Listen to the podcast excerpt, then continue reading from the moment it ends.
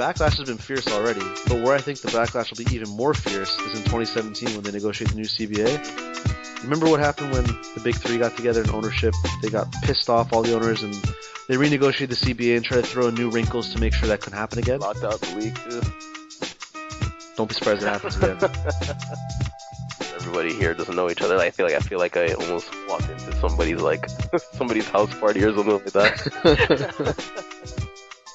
Happy July 4, everyone, or should I say, Happy Kevin Durant Day to the Golden State Warriors. I'm kind of upset. I'm not gonna lie to you, Demar. Is this good for the league? Because I feel like it's kind of bad for the league. Give me your thoughts on KD joining the trio in Golden State and literally just selling his soul for a title. oh, oh man, selling his soul for the title. That's a little bit harsh, don't you think? I think it's a little bit harsh, but it, initial reaction when I read the Players Tribune article, I got through it and like after the first two sentences, I go, "Holy crow, he is going to Golden State." And then I get further in, and then by the second graph, I'm like, "Great." Dude, um, if it's good for the NBA, I don't know if it's really. It's not really. it's not really good for the NBA. It depends on your perspective. If you're in Seattle, this is great for the NBA. that is true because Oklahoma City. I mean, there's a lot of moving parts there now in terms of Russell Westbrook and what happens with the franchise of what direction do they go in next. But I think in the immediate future, when you look at this in the whole grand scheme of things with the NBA, this is easily one of the most important moments in NBA history today. I mean, you got Michael Jordan's retirement, you have Magic Johnson's announcement of HIV/AIDS, you have LeBron's the decision, and then as we know it now, the return, and now you have Kevin Durant's. I guess we could call this the July 4 decision. Like I, the time he went west is pretty much it, and it's big. This is huge. I've never seen a player in any sport that was a free agent with this much power in the league. He can literally change any franchise by signing with them. Go to one that was already had 73 wins last year. Like he went to the best team in the NBA. Yeah, you did. Uh, you, it's easy to um. It would be harder for him to sell himself to like team that won 73 games and then won the championship. Like to think to himself like I'm going to go there and help them because they need somebody to get over the hump. Harder to do that if they had won the championship, but they lost. You know, so I for him, I think it's kind of like an easy decision. It's just like, what's the best way for me to win? Just go to the Warriors, and they're paying him basically the same money that would that the Thunder would pay him in the long run.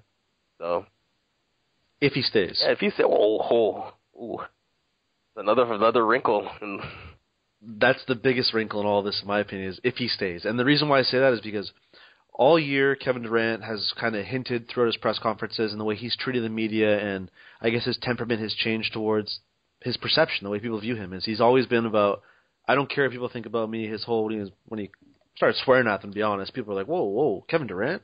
This is the guy with the business tattoos and the friendly Footlocker commercials and wait a minute, he has this kill switch off the court too, and it's like, yeah, he does. So he's kind of been hinting at, you know, he's going to do what's best for him. He's going to get titles, and I really think you might see Kevin Durant the NBA mercenary, where he he might just chase titles literally for a while here and just bounce around teams and max out his salary. that's an idea that I think has been like uh thrown around on the internet for a little bit, especially NBA Reddit. Yeah, NBA Reddit's been all They- about that for yeah, a while. they've been thinking about like, what if there's they do it what they usually talk about with LeBron, where like he'll Yeah, he was the first. sign one year contracts and like every in like you know the 76ers just to see how far he how far they can actually go with LeBron on the team. But now like well, I'm, I, I don't think you go to like a 76ers though. I'm talking like going to teams that are literally one player away yeah, and just winning a title. yeah, I, mean, that would be an an excellent story as a player, you know. Like John Wayne in the NBA. Yeah, Just literally goes around and just wins titles. that'd be really cool to uh he would almost have his own following as like you know everybody has their fans but like he would ha- kind of have this weird you know exterior following from the NBA whereas it's just like this one guy is so good that he's just bringing every team he goes to to the finals and probably winning a championship I mean that, which I think would fit well with the way the NBA markets the player and not the team. So he would literally be the ideal NBA player, in my opinion, by doing that. Because they do market the player instead of the team. Like that's that's evident throughout everything they do. I mean, sure you can say people love Golden State, but they love the players on Golden State. It's like you don't mention Festus Ezeli and like the other role players and guys that chip in. You mentioned the Steph Currys, the Klay Thompsons. It's like Cleveland, LeBron James, like everybody that I know that is an NBA fan, a casual or general NBA fan will cite a player first before a team. They'll say they like a team because of a player. Whereas in other sports like football or hockey, I feel like fandom is a little bit more intense, Mhm. where they're they're they're just more geared towards like I love the team, that's my team. I guess the loyalty is more there. Whereas in the NBA, it's kind of like aside from the historic franchises like the Lakers and the Celtics, it's the player instead of the team. It's because uh, the NBA is more of a worldwide sport than any other, like of the big four. So like in hockey, it's kind of where you, know it's, it's huge in Canada, but it, that's just like Canada, right? So you you know people would cheer for like the Canadiens or the Leafs because they have these like storied histories. In the NBA, like you have people from like all over the country, uh, all over the world playing there, so you can kind of like if you're from Argentina, you're just like you always cheer for like a specific set of players, you know. And if you're from, if you're like from uh Russia or something, you would cheer for a specific set of players. So I guess it makes more sense to just market the team or market the players instead of the team. But love the the players. I could buy that, especially like what you just said with it being a global game. I mean, you look at a guy like Yao Ming when he came over. Jeez, like Yeah, the guy was in the All Star game every year, not because of players here or sorry fans here voting him in. It's because the whole country voted him in. yeah, exactly. You know the the whole reason why the Houston Rockets uh uniform design is that way is because it was to attract like a Chinese audience when Yao Ming was drafted to the team. Yeah. Okay. To kind of like segue back to uh, Kevin Durant and the Warriors here, who's going to be a bigger villain? When the Miami Heat got together for the Big Three, or this core four now with the Golden State Warriors? It's, it's you know for me it's really like it's hard to cheer against them because I just think this is like one of the coolest things that have ever happened in the NBA. Where it's just like this these two like transcendent transcendent players are just like one has finally just met the other. It's like almost like two stars meeting each other in space and you're just like, "Oh, what's what's to happen?" Know, I just I just love the I just love the concept. So I don't I can't really even think of them as a villain team. They're just like a novelty to me right now. Oh, they're a villain team, dude. Now they're a villain team to like the general fan base. There's no question about that, in my opinion, because people are going to look at Durant as a sellout now. They're going to view as like, ah, he, he decided to take the title instead of being competitive and trying to beat these guys. You know, he can't beat them, join them. All, every cliche. I mean, just look at look at Twitter today, for example. People were crucifying him, and look at even the memes that have come out. Like, you got people going back to Fresh Prince, and when Will's dad leaves, Why don't he he want back, me, like, yeah, yeah, yeah. Why don't you want me? And they're like, they got the Thunder and Durant there. Like, the backlash has been fierce already. But where I think the backlash will be even more fierce is in 2017 when they negotiate the new CBA. Mhm. You remember what happened when the big three got together in ownership? They got pissed off, all the owners, and they renegotiated the CBA and tried to throw in new wrinkles to make sure that couldn't happen again. Locked out the league too. Don't be surprised if it happens again. I, I can honestly see that happening again, just because trying to offset things like this is going to be very difficult, especially with the Warriors owner being so influential in the league. I mean, he's a progressive thinker. He's got deep, deep, deep pockets, and he's got a lot of influence around other owners. And the the TV deal that they got is partly because of the success Golden State's had recently, right? Right. And partly because of the West Coast growing, truthfully, in ratings outside the Lakers. So that that's helped immensely for them. But if you're another owner now, you don't like, you don't want to feel like you have nothing to play for. And quite frankly, you can make an argument right now that look at the 28 other teams outside of the Cavs and the Warriors. What are they playing for this year? Yeah, that's the penalty of being light years ahead, man. Everybody starts to hate on the team. I can't, you know, the other 28 teams. You know, you just have to get good, bro. I hate to say. I uh, hate yeah, to, you know what? I, I share that. I hate to bring in like a a meme to describe it, but you just have to like you have to be better, dude. You just have to draft better. You know, the Warriors are apart from Kevin Durant was like a homegrown team. The only team, the only player they really brought in was Andrew Bogut, and that's when after he broke, like he destroyed his arm and his elbow. Uh, Shaun Livingston was brought in after his, you know, horrific knee incident.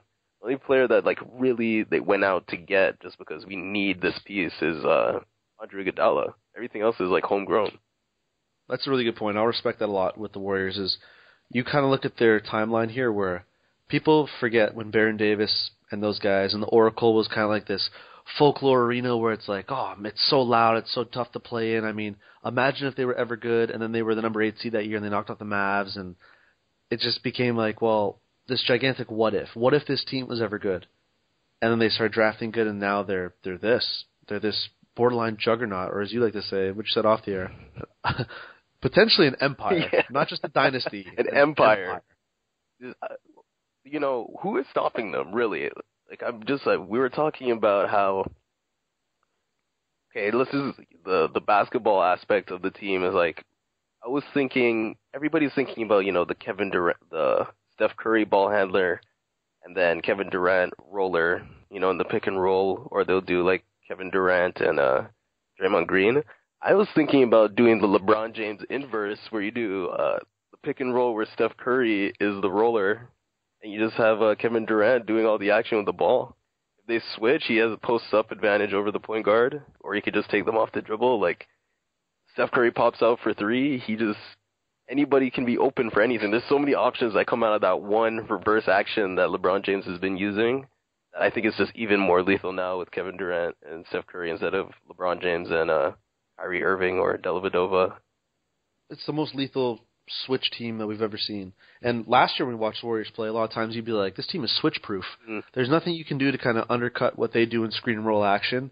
Well, what the hell are you gonna do now? Yeah. Their spacing was already, quite frankly, the best I've ever seen since the Spurs. When the Spurs had that magic run where they just annihilated the Heat, that was some of the best spacing basketball I've ever seen in my The life. The ball just seemed to float in midair and people just exchanged, you know. Yeah. it's like here, you get a touch. No, you get a touch. Oh, uh, oh well, I, I can lay this in now. Yeah, oh, exactly. Oh, okay, lay it in, lay it in. It was just, it was crazy the way they moved the ball. I do think it'll take them a little bit of time to get together. Like the Warriors, it's gonna. You look at all the great teams over the years. The big three in Miami took a little while to get going. Even like the 04 Lakers, that took a little while to get going. You can go back in time and look at teams where when they come together for the first year or even the first couple of months, it's it's a bit of a struggle just to get used to playing with each other because nobody's played with a player like Durant. Like this is a guy who can take over any game. There isn't a shot he can't make. There isn't a thing he can't do. I mean, he was over 60% in post-up situations last year. That tells you how well his game has evolved. yeah, you know, And his defense, like we saw in the Western Conference Finals, that that part's evolved too. So this, you know, this actually fit fits an offensive need that the Warriors have have had for the past two years. It's kind of weird to think about for such a great team. Is uh, if Steph Curry is not on the floor, you know, they're usually one of the worst teams in the NBA. But it's because they can't run a pick and roll. Like nobody else can run run the pick and roll when he's not on the floor. Now they have that guy. You know, they have Kevin Durant who can also run the pick and roll while he's on the floor. And what I find fascinating about that with the pick and roll is when Russell Westbrook and Kevin Durant run that in Oklahoma City, you could kind of get away with, you know, cheating on Durant because Westbrook wasn't the greatest jump shooter. Like, you're okay letting him take a long two or even a three. Now you're not okay doing that. You cannot cheat anymore. Yeah, so Durant's gonna get you. Are you gonna give a clean look to Durant, or are you gonna let the guy with the ball hand, like whoever has the action, kind of dictate what decision to make? Which could be somebody cutting in off of an open look, uh, probably another open three. And I, I keep saying open because Going to there's be no open. way you can defend this team. Yeah. Yeah, everything's gonna be open. And uh you have to switch that action, but if you do switch that action, like, you know, Kevin Durant has a smaller person on him and he'll just shoot like I like that he has the Dirk fadeaway in his repertoire now, so now he just shoots that over you and he's already seven foot tall. He says he's six nine, and 2K says he's six ten. But we all know he's seven foot tall because I've seen pictures, man. No matter what, you're vulnerable. yeah. Defending this team, you are vulnerable. And there's no way like somebody that's smaller is going to be able to guard Kevin Durant in any way. Hell no. He'll just back him down if he really needed to, or he'll just one dribble them. He can't do like his five seconds with the ball jab step anymore that we became accustomed to seeing in Oklahoma Yeah. City. But who cares? That ball's gonna move so quick and get in his hands and open looks that I think even he's gonna be surprised. he's not even gonna need to jab step anymore. Like he'll just get the ball. Like he's gonna have the chance to just get the ball and go now. You know, he doesn't get the ball, size up. Right? Where's my advantage? Like he doesn't have to do that. He's like, get the ball, okay. Like just read and react. That's what the Warriors do, and he's gonna get to be able to do that, and that's gonna be. You know, as a defense, when he slows down to do those jab steps, you can like kind of set the defense and prepare for his attack. He won't be able to do that anymore. Well, I think with all of that there, there is a side anecdote that is seldom talked about yet, but it will be talked about more, especially with the hardcore NBA fans. Mhm. The death lineup's dead. It's evolved. It's a bigger lineup now. It needs a new name. We can't call it the death lineup anymore. This is way bigger than the death lineup. we're gonna you know what? It's a bit. People have been struggling to come up with the with the name, and I'm gonna I'm gonna name it the nuclear lineup. They're going nuclear. This is the nuclear lineup. What is this, Chernobyl?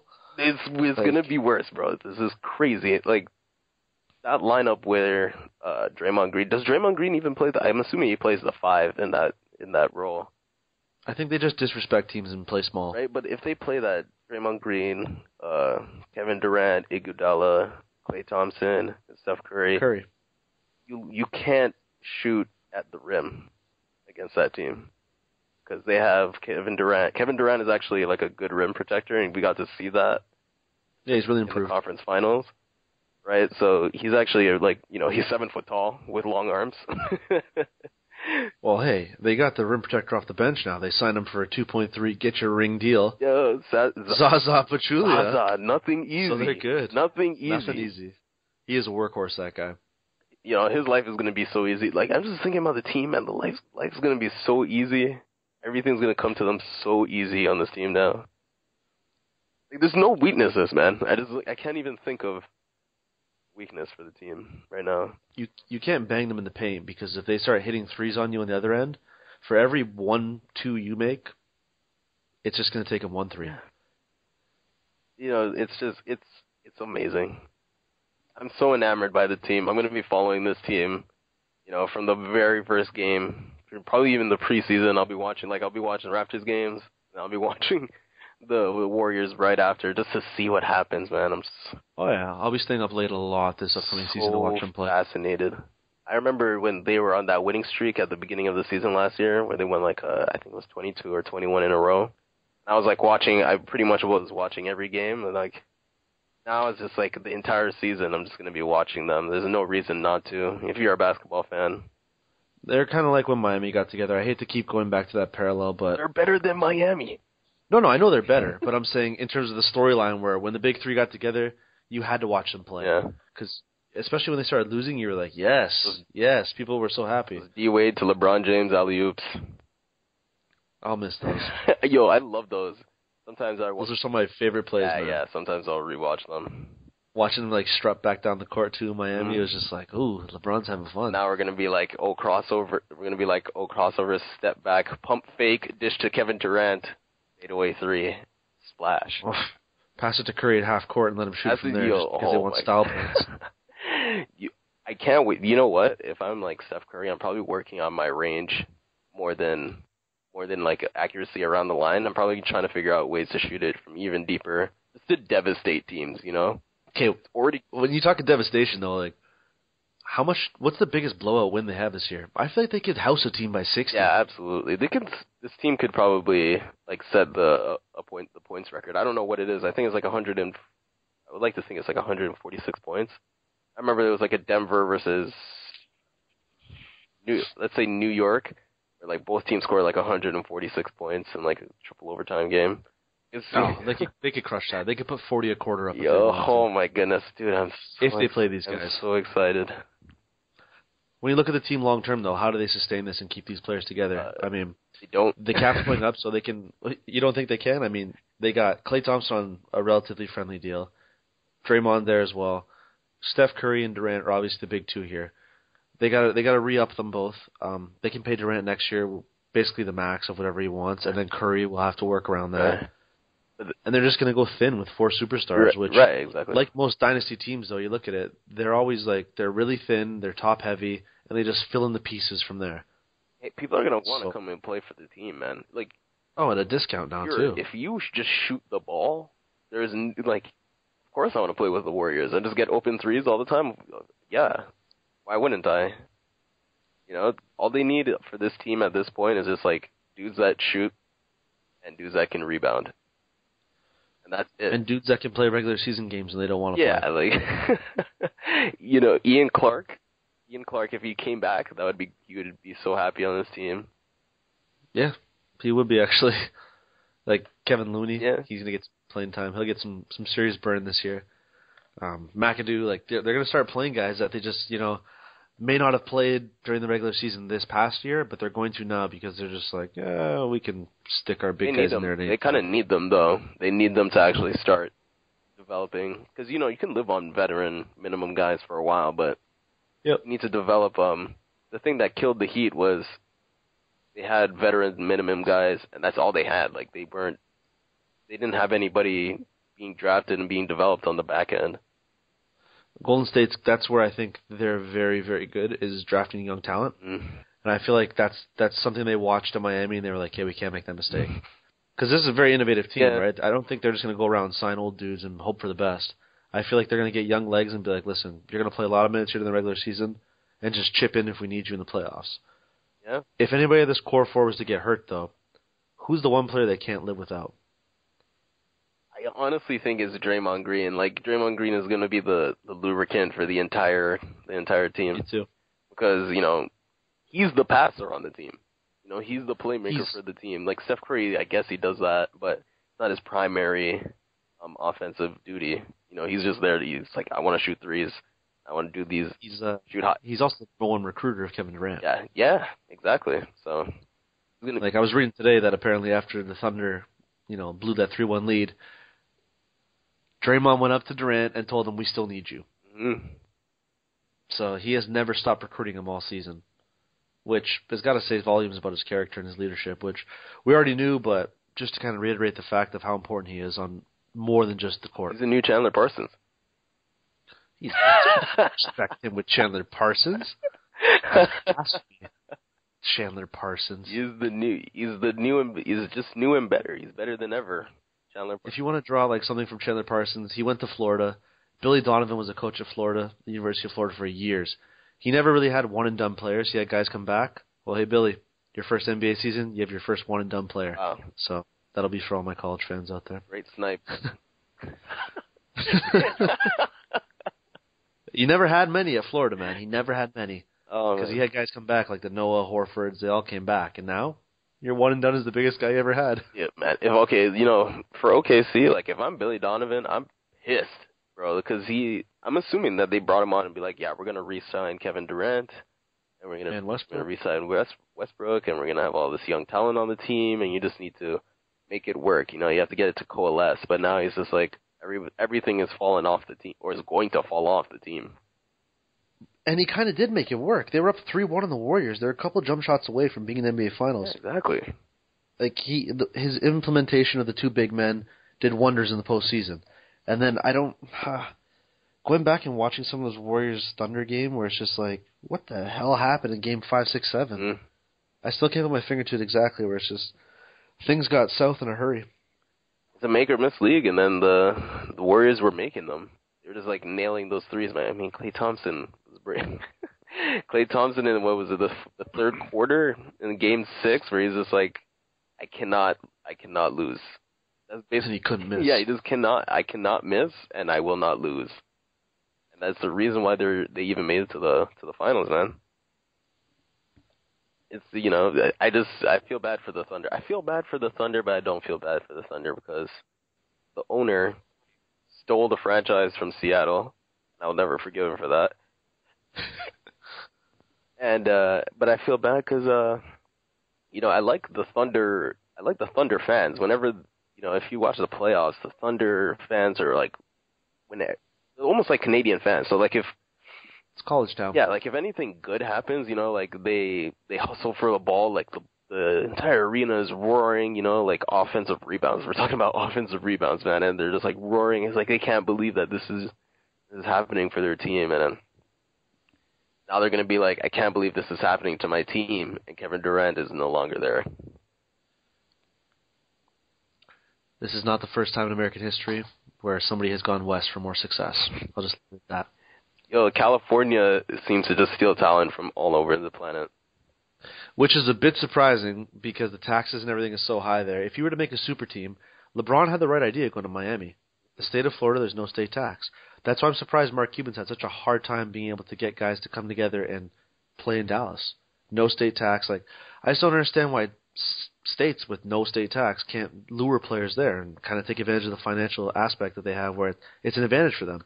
And in California, you're getting taxed like almost as much as here in Ontario. It's a lot of money. To like you know, on the Mavs. I don't want to play around Dirk Nowitzki, man. He's still trying to build a team around Dirk. Why? You think that's his downfall, eh? Yeah, because Dirk is Dirk.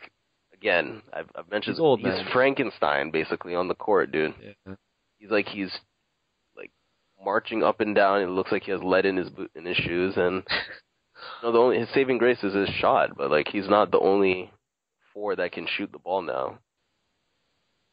No, This is true. You know, like I'm not know, gonna. I'm not gonna argue against it. I'm more surprised that they haven't been able to revamp it. Yeah, I, they just need him to retire because as long as he has doesn't retire, they're continuing to try to build like a playoff or championship team around him, and it's just not happening.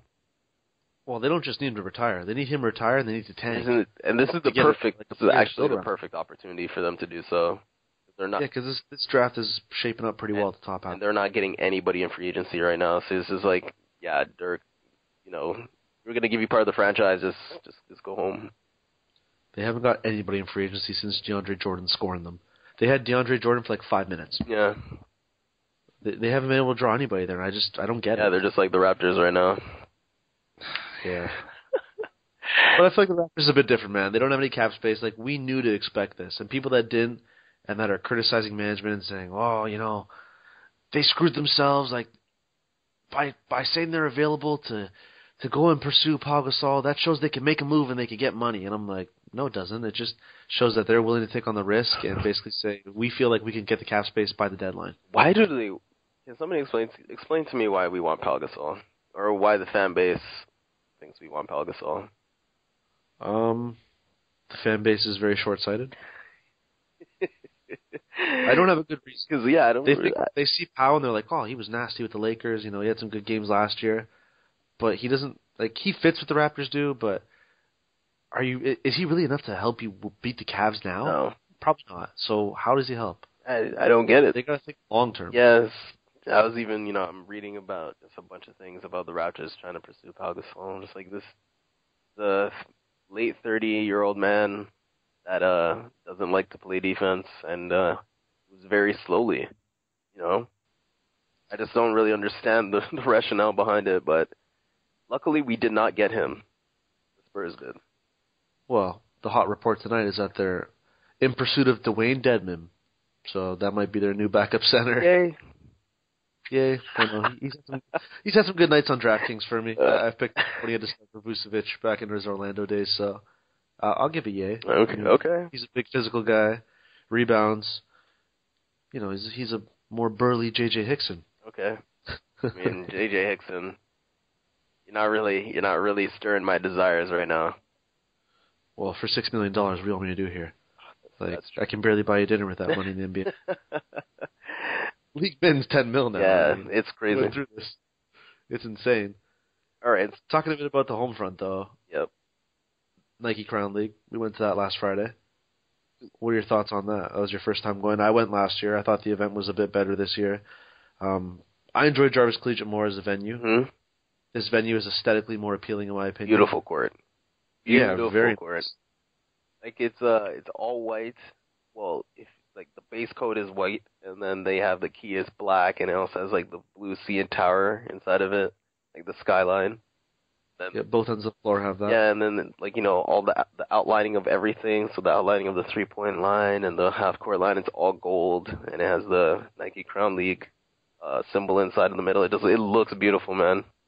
And they got a pair of maple leafs on uh, mid court there. There's two two leafs there. Yeah, It looks really nice. yeah. Gold. I love the way it What- looks. What did you think about the event, though? It's really cool, man. I've never I've never been to a pro am before, you know, any sort of summer league. So when I went there, I was I didn't really know what to expect.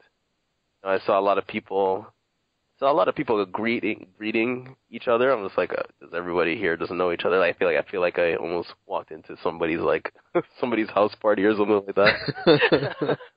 That's a good point. yeah, the the music is blasting. I got people yelling over the speakers, and it's like everybody's like, "Hey, man, what are you doing?" Yeah, I'm like, "Uh, I'm supposed to go upstairs." That's pretty. Don't spoil all that. I mean, your article's coming out tomorrow about all that, so that'll be something for people to read. Yeah, and it was great though. It was great. It was great to meet, uh, you know, Akil, and it was great to meet uh, Dwayne to see like you know what's actually going on behind the scenes, influences and stuff like that for players that are actually playing in the league. It's too bad they couldn't give more information, but I mean, they did say there was some players coming, and kind of hint, hint, wink, wink, like stay tuned. Mm. So I take I'd say take that for what it's worth. But if last year was any indication, once the Pan Am Games finished, you started seeing more guys come out, Right. and even guys that weren't playing for Canada would slowly come out as the weeks progressed. I'd expect more of the same this year, especially if Canada has an early exit in Olympic qualifiers. I don't think they will, but it's only two weeks. But I'd say weeks four to six of the Crown League, you'll see some pretty gonna- pretty big names show Yeah, up. Yeah, it's gonna be hot then. That's when a lot of people are gonna be showing up.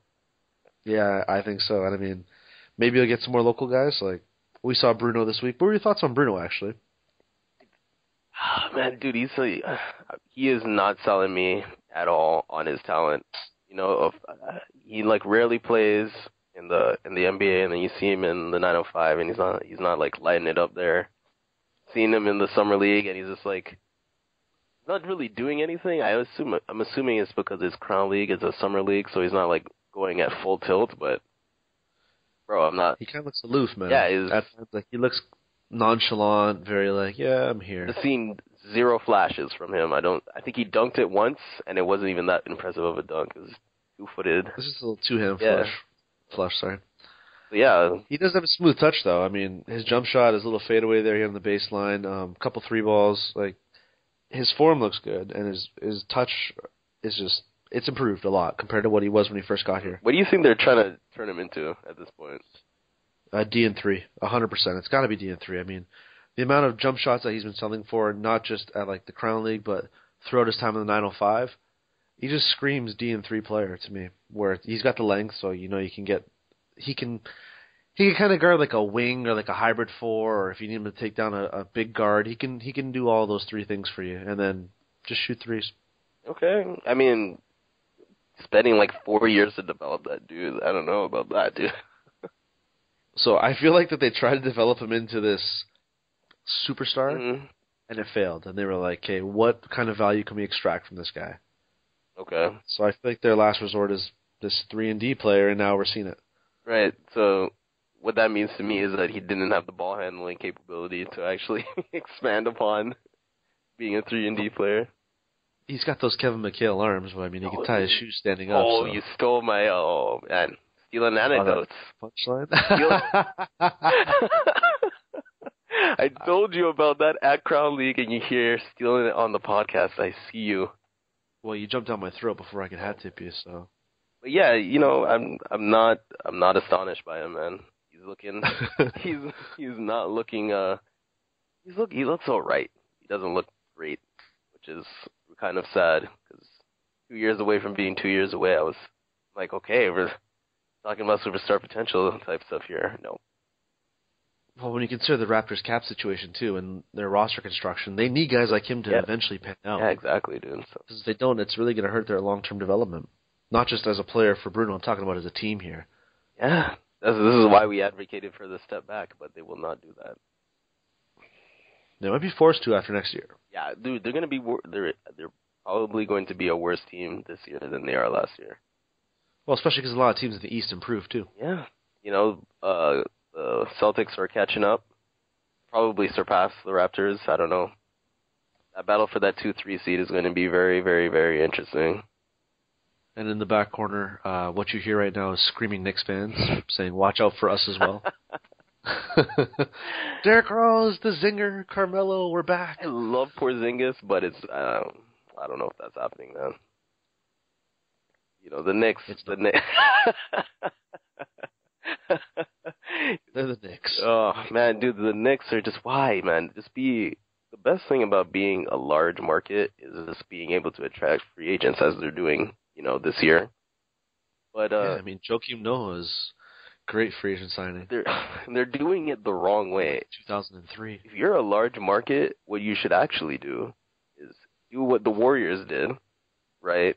Which is, you know, easy for anybody to say. Just like, be like, yeah, dude, just be the Warriors. But like, you're trying to develop talent, like build your own talent, and then use, the, you know, the big city to attract smaller players.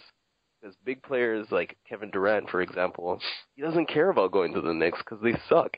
But if you have, the, if you develop, if you drafted that player to your team, he's already there. So it's much easier to get people like, you know, Shaun Livingston on your team or like uh Bruno or not Bruno, uh or maybe even Bruno, but but it's easier to get like somebody like Biyombo to your team because like flashing lights are there, and plus we already have the superstar. And if you're a superstar right now in the NBA, why in the hell am I going to go to a team that is going to take three years to get in title contention? I'm a I'm a win now guy. That's three years off my contract and my entire career that I'm not going to get back. Yeah, I'm just chilling here doing like you're just running idle basically. I'm doing the heavy lifting for a bad team. yeah, what's the, No the thanks. point? And plus, when you're when you are a superstar on a bad team, You're Demarcus Cousins. you're. Demarcus Cousins, but you also take your your team out of being in a position to draft even more um, valuable pieces. So And the Knicks don't have any draft picks, so this is great. Knicks, man. One of the biggest messes in sports, Right, but yeah, like recent sports history. back to Kevin Durant. I'm just happy that he actually made a decision to go to a good team. You know, instead of instead of fulfilling the fanciful Lakers slash Knicks ideals of just going to a big market. I never took that serious. I I honestly thought he was going to take the one and one, and not what he did the one and one in Golden State, the one and one in Oklahoma City. One more kick at the can. Him and Russ can be free agents and see what happens. I think if anything though, this this speaks to a bigger storyline, which is that maybe him and Russ didn't get along as much as we all thought. Man, well, you know, now that they're now that he's on the Warriors, he doesn't even have to think about Russ being a good friend or not, because Russ is probably going to leave the Thunder next year, anyways. You know, like That's true as well. but I just think that like if Ru- a lot of people around the league consider Russ to be the best player in the NBA, and I feel like that's fair. He's he's by far the best athlete, mhm. but at times he's the best player. Just with the way he can impact the game Oh. in, in so many different levels, right? Uh, especially on the offensive side of it. I, I think it's very sporadic that he's the best player, but I know a lot of people out there feel that he is by far the best player. hey man, I remember. Would would you leave that if you were Durant? Yeah, you know, okay. The issue with Kevin Durant and uh, Russell Westbrook is that we all feel like Russell Westbrook has the ball too frequently, Because he does. and Kevin Durant has it too infrequently, right? Like Kevin Durant is somehow the number two, even though you know most would consider Kevin Durant better at basketball than uh, Russell Westbrook. So, you're Russell. I mean, if you're Kevin Durant, why do I continue to stay on the team where I'm, I'm like the I'm the one A to Russell's one, and we're not the championship. You know, we're not a defending championship team. We're not really making waves to getting to the championship. Why would I do that when I can? He's probably going to be the one A. He's still probably going to be the one A on the Thunder or on the Warriors. No, he's the one. He could be the one or the one A. It doesn't even matter, dude. This, He could be the four if he wanted to. yeah, you could be the yeah, you could be the fourth dude on that team, and they're still out here trying to trying to win pro- probably every game. You know, like they could do just eighty-two and zero. They just never lose a game. I could see that. I honest to God, if they decided to go for it, I could see them getting close. They won't though. Like some stupid winning streak. No, they won't. especially after losing this season, they've learned they'll consider it a lesson learned and just not attempt to do that. This is true. They got- and Russell Westbrook is like 100% going to throw shade at them. You can just feel it. Guys are going to take jabs all year, He's like cool. they did LeBron. Whenever Russell play, whenever the Thunder play the Warriors, Russell's gonna just like destroy Steph Curry. You know he's going for like thirty or forty points that game. Who gives a shit? We saw him destroy Steph Curry for four games, and then they lost the next three. Okay. You know, no, seriously, in the Western Conference Finals, he destroyed Steph Curry for the first four games. That's true. And they switched and they put Klay Thompson on him, and then everything changed. Now they can put Klay Thompson on him, and what? They're going to defend Steph Curry and Kevin Durant? Good luck. Yeah, they have the Thunder at this point have um The Warriors decapitated the Thunder, man. Yeah. The only team that could beat them, they decapitated them. Yeah, that's true. Like the Thunder don't have a small forward anymore, and uh their big man position is like their center power forward area is all all messed up. Like it's just Oh yeah, yeah. Kanter making all that money Yeah. now too. yeah, Kanter is making this ton of money because of the Blazers. over- Uh, Neil Olshey overpaying him, and then they had to match. So it's a disaster, dude. Like low key, it's a disaster over there in the Thunder, man. I mean, they have they have young pieces, but they ain't, they're not going to be doing anything serious anymore. Probably not. And when you look at the Western Conference as a whole, who can really beat the Warriors? Seriously. Uh, Spurs too old. yeah. I mean, we both read Zach Lowe's piece where he was saying that players were joking around, and exec- executives said that the Warriors felt that there was zero chance in hell the Spurs could beat them in a seven-game series. mm, So they may respect the Spurs, but they don't fear them. yeah, that's that's a little bit sad, man. Because then who else is there? What the Clippers? yeah, that's it. That's about it, dude. And they'll wallop them. Yeah, that's really sad. That's you know that was a good rivalry at least. Yeah, we you know we got like a season. a season or two, and then uh, the, Yeah. the Warriors exploded onto the scene. The rivalry is now dead, but it was a good rivalry. Like the best series next year in the Western Conference playoffs is going to be that Spurs Clippers series, Mm. and the winner goes to get swept in four, maybe three. Yeah. Maybe they just like short. But we've seen enough. it was going to be the opposite of when it was a couple years ago when it was Clippers versus Spurs, when we are like, when's Game Eight? Yeah, yeah, that is not happening. If anybody takes them that far, I'll be thoroughly impressed. the seven games, and I don't know about that. I don't really. I don't think anybody's capable. I don't even think the Cavs can. you know what? The Cavs are they're good. You know, like Cleveland in general, they're good right now. It's like we won the championship. We're done with basketball for a bit. Pretty much. Yeah. Pretty much. Championship hangover. You know the Warriors sold out. Like, yeah, we're done with basketball. We got the chip. You know, we brought we got one for the land. The drought is over. The curse is over. We're good. They're good for the, at least the next ten years before anybody's like, ah man, well, how come we haven't won a championship or anything recently? Plus, they even have the Indians, and the Indians are playing well. Very well. Now all they need is to fix the Cleveland Browns, but that'll never happen. So yeah, as Cleveland, you know, you're good right now. LeBron, I don't know what this what does this mean for LeBron, man. What does it mean for LeBron? It means that he has to find a way to get his friends to come join him now. So Like- the Super Friends, let's do this. I don't even know if they can make that work financially. CP3, uh, Dwyane Wade, maybe a little bit of Carmelo. There is no way CP3 and LeBron could play together. No. First of all, CP3, I don't know what he would do because he seems to have like a Napoleon complex. Yeah, he needs the ball. He needs to bark at you. He needs to play half court. He needs to literally play the way that he prefers to play. And LeBron's gonna get like he's gonna walk up to half court and be like, "Give me the ball, son." yeah, I don't think. Yeah, now that I'm thinking about it, maybe no, no CP3. No. But more Dwyane Wade.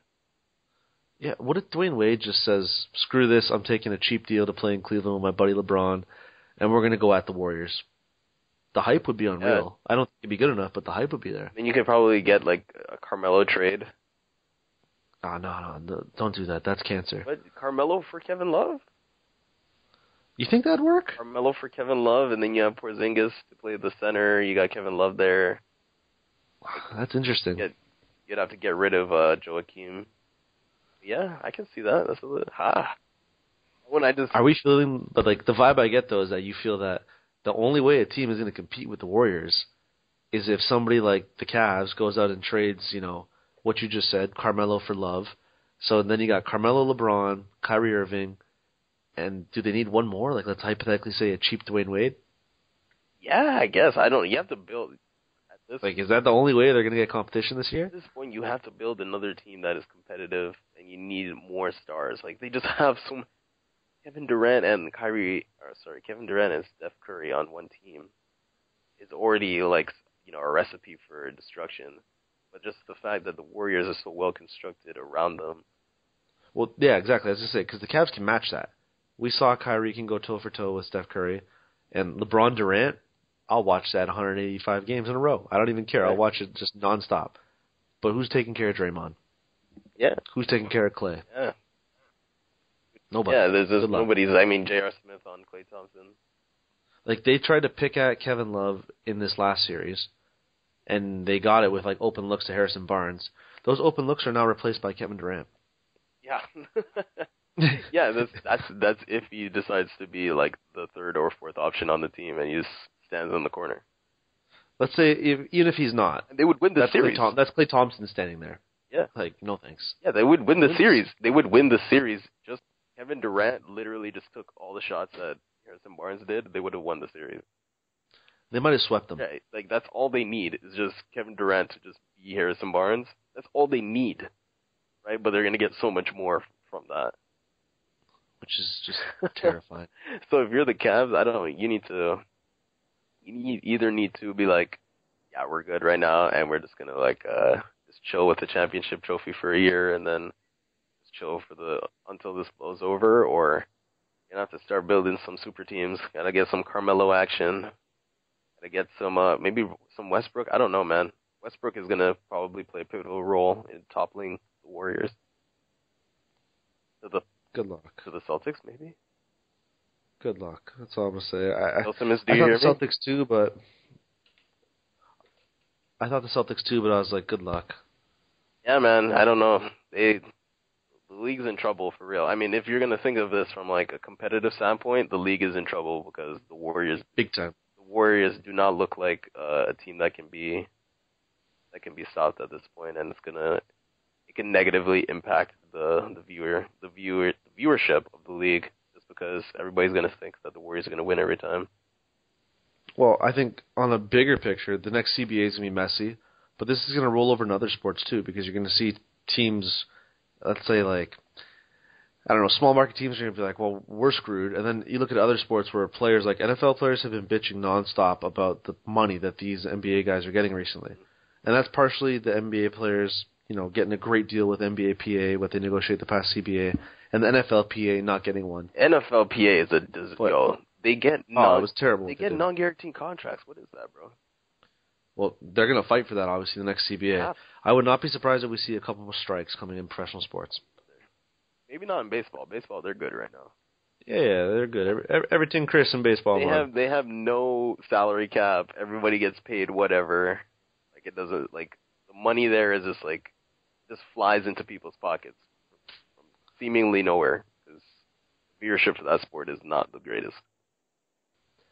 It's traditional sport, right? Yeah. I mean, tough to sit there and watch for three hours for a lot of people. Yeah, But when you look at the NBA, though, this next CBA is going to be messy.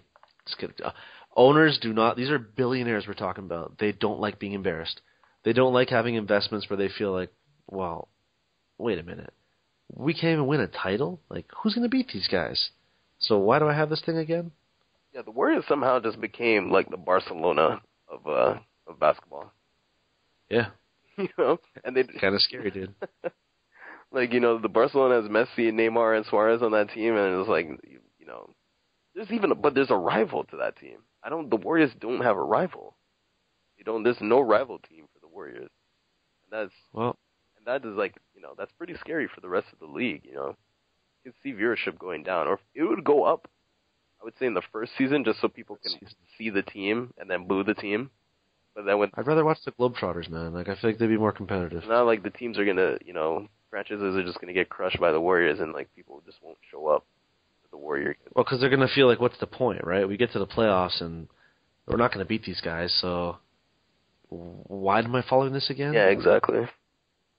So Especially if it's in a town with another good sports team. yeah, and you know, at this point, there's no real way to stop it. You know, like I can't think of any way for this to to be halted. Uh, This specific scenario with Kevin Durant, it could probably be hindered in the future, but In 2017, when the new CBA gets together, I feel like things are going to get ugly. they're gonna say like you can't you can't resign for like for what like what is what language would be able to stop Kevin Durant from joining the Warriors? Well, you can't. Like, he's there, right? Yeah. Like, he'll they'll lock him up like next year. But I'm saying going forward after that, teams will just be pissed off and just if they have to lock out, so be it. They'll lock out for a bit because players aren't going to want to budge, right? Mm. there's certain things that they've won in this past CBA that why am I going to give that up again? Yeah. Like, let's take for example smoothing the salary cap. Mhm. The PA voted to have this thing exponentially grow, whereas the ownership proposed the idea of why not smoothing it out, which would have helped prevent this. right. And now because they got this exponential boom, they can go out and get players like that. So why are they going to go and smooth it out now? Yeah, it's Like, great. It's great for the players, but the franchises are just like, I don't really know what to do anymore. Yeah. The players are And getting. even look at like maxing out players, man. Like the percentage that they can increase salaries, that'll probably change, especially for rookies. Like that's something that they'll they'll definitely allow teams. I mean, we talked about this off the air where you usually hit your peak in like years three to five, and teams can't max those guys out to where they would like to. So it creates this this kind of false narrative of they they could possibly lose them when they go no no no they're still in the rookie deal like you could keep them but you just can't sign them to a long extension that you would want to keep them at the cost that they want.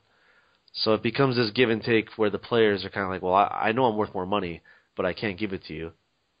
So I, I don't understand how they can keep these guys around. Yeah, you know, man, I don't. Dude, there's It's messy. yeah, it's gonna get crazy. I can't. You know, there's yeah, you're right. There's gonna be a strike for sure. Now that I'm thinking about it, I just don't see how there can't be. there's so many um, there's so many floating parts now, especially with this move specifically, where the franchises and the owners are gonna be like, how can I, how is it possible for me to be competitive against a team that has A super team. Yeah, it's like it's actual it's an actual super team at this point because they just won 73 games before and they just added a player that is better than like you know, he's the second or third or fourth best team player in the league. They just In the league right in the league and they just added him to the team that won 73 games. with ease. Yeah, and it wasn't even hard. Yeah, exactly. They they just didn't re-sign Ezeli. They renounced yeah, they renounced Ezeli and they just didn't re-sign Bogut. And that's it. And now I feel like the, the counter side of that is if ownership is arguing about this, and you're the players, why am I gonna wait? Wait, why am I catering to you guys again? Like I obviously had a choice to do these things, so and you agreed to this in the last CBA, so why are we gonna switch this around here? And then that's where the lockout and all the other disagreements will will start. Yeah, dude.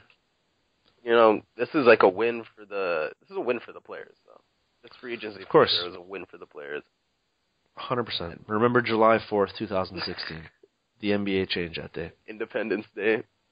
Yeah, we won't we won't know it now, but looking in a few years, we're gonna be like, God damn, that Durant deal was big. Yeah, this is Independence Day three. They should make a movie out of this.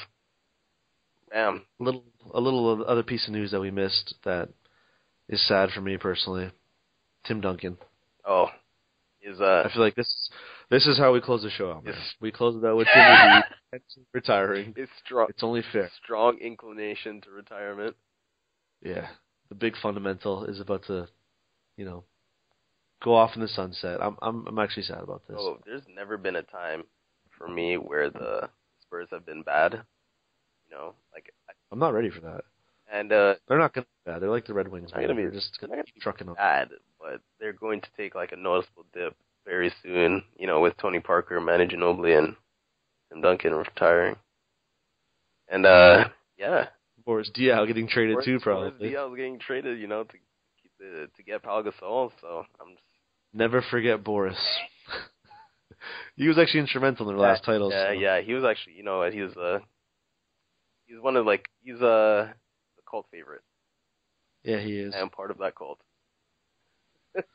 So I'm I'm actually gonna be upset if he retires, but Yeah, all good things come to an end in terms of players in professional sports. So there'll be there'll be a next one. there will be. Karl Anthony There will- Towns. Yeah, yeah, that's, that's actually a good one. I mean, people said Jahlil Okafor, but I feel like Cat's more more comparable. But at the very least, thanks for everything, Tim. It's been an awesome awesome time watching you play since Wake Forest all the way up till now. Yeah, yeah. I don't think you know what. Now that I said it, there probably won't be a next one. Not like not the same way that he plays. You know. The constant professional too, like on and off the court. It's just this guy. This guy took the high road from day one, and somehow has been able to keep doing it. He's. I can't think of one bad Tim Duncan incident. Yeah, me neither. I remember when he got uh kicked out of a game for laughing. Yeah, That's like the worst thing he's ever done. yeah, yeah. That that is actually the worst thing. Uh, he has a psych degree, and so do I. So like degrees represent. I have a special connection to Tim Duncan. Nice. But uh, yeah, he's gonna he's gonna be missed, man. He's you know he's a great personality inside the league too. Seems like every every uh, player in the league who's met him loves him. And he pretty much personifies the Spurs as the just the franchise. You know, it's just like a quiet franchise, constantly winning. Been winning 50 games for like the past. I almost like it feels like for like their entire existence. It does. No, it really does. I mean, since that '98 season when they won, Yeah. it's felt like all the way since then. Yeah, so you know, he's just personified it, and he's about to retire. So I just, I'm kind of worried about the franchise, but Pop is still there, Pai is still there, Marcus is still there. Danny Green, there's pieces. Yeah. But uh, there will only be one big fundamental. There'll probably be, you know, people that are that seem like an iteration or slices of him, but just there'll never be somebody that's exactly like him. Unfortunately. Not a chance. And I feel like with that we should close this out because I just I just want to end it with Timmy D. I just feel like it's the right thing to do. Hi, Tim Duncan. Love you. I love you. yeah, I love you, Tim. oh man. All right. Well, I'd like to thank everybody for listening to this uh, special emergency edition here with the Warriors assigned to take over the NBA. As always, you can follow us on Twitter at Tip of the Tower. You can like our Facebook page at Tip of the Tower. You can follow Demar on Twitter at DemarJG. You can follow me on Twitter at Chris Okrainetz. And as always, um, we have a fan out there who has been emailing myself and Demar with great insight and great comments. Always appreciate it. You can reach out to both of us via email, and if you click on the About section on our website, you can send us both emails, and we're always loving to chat with fans. So you can do that as well. And as always, please subscribe to the show on iTunes.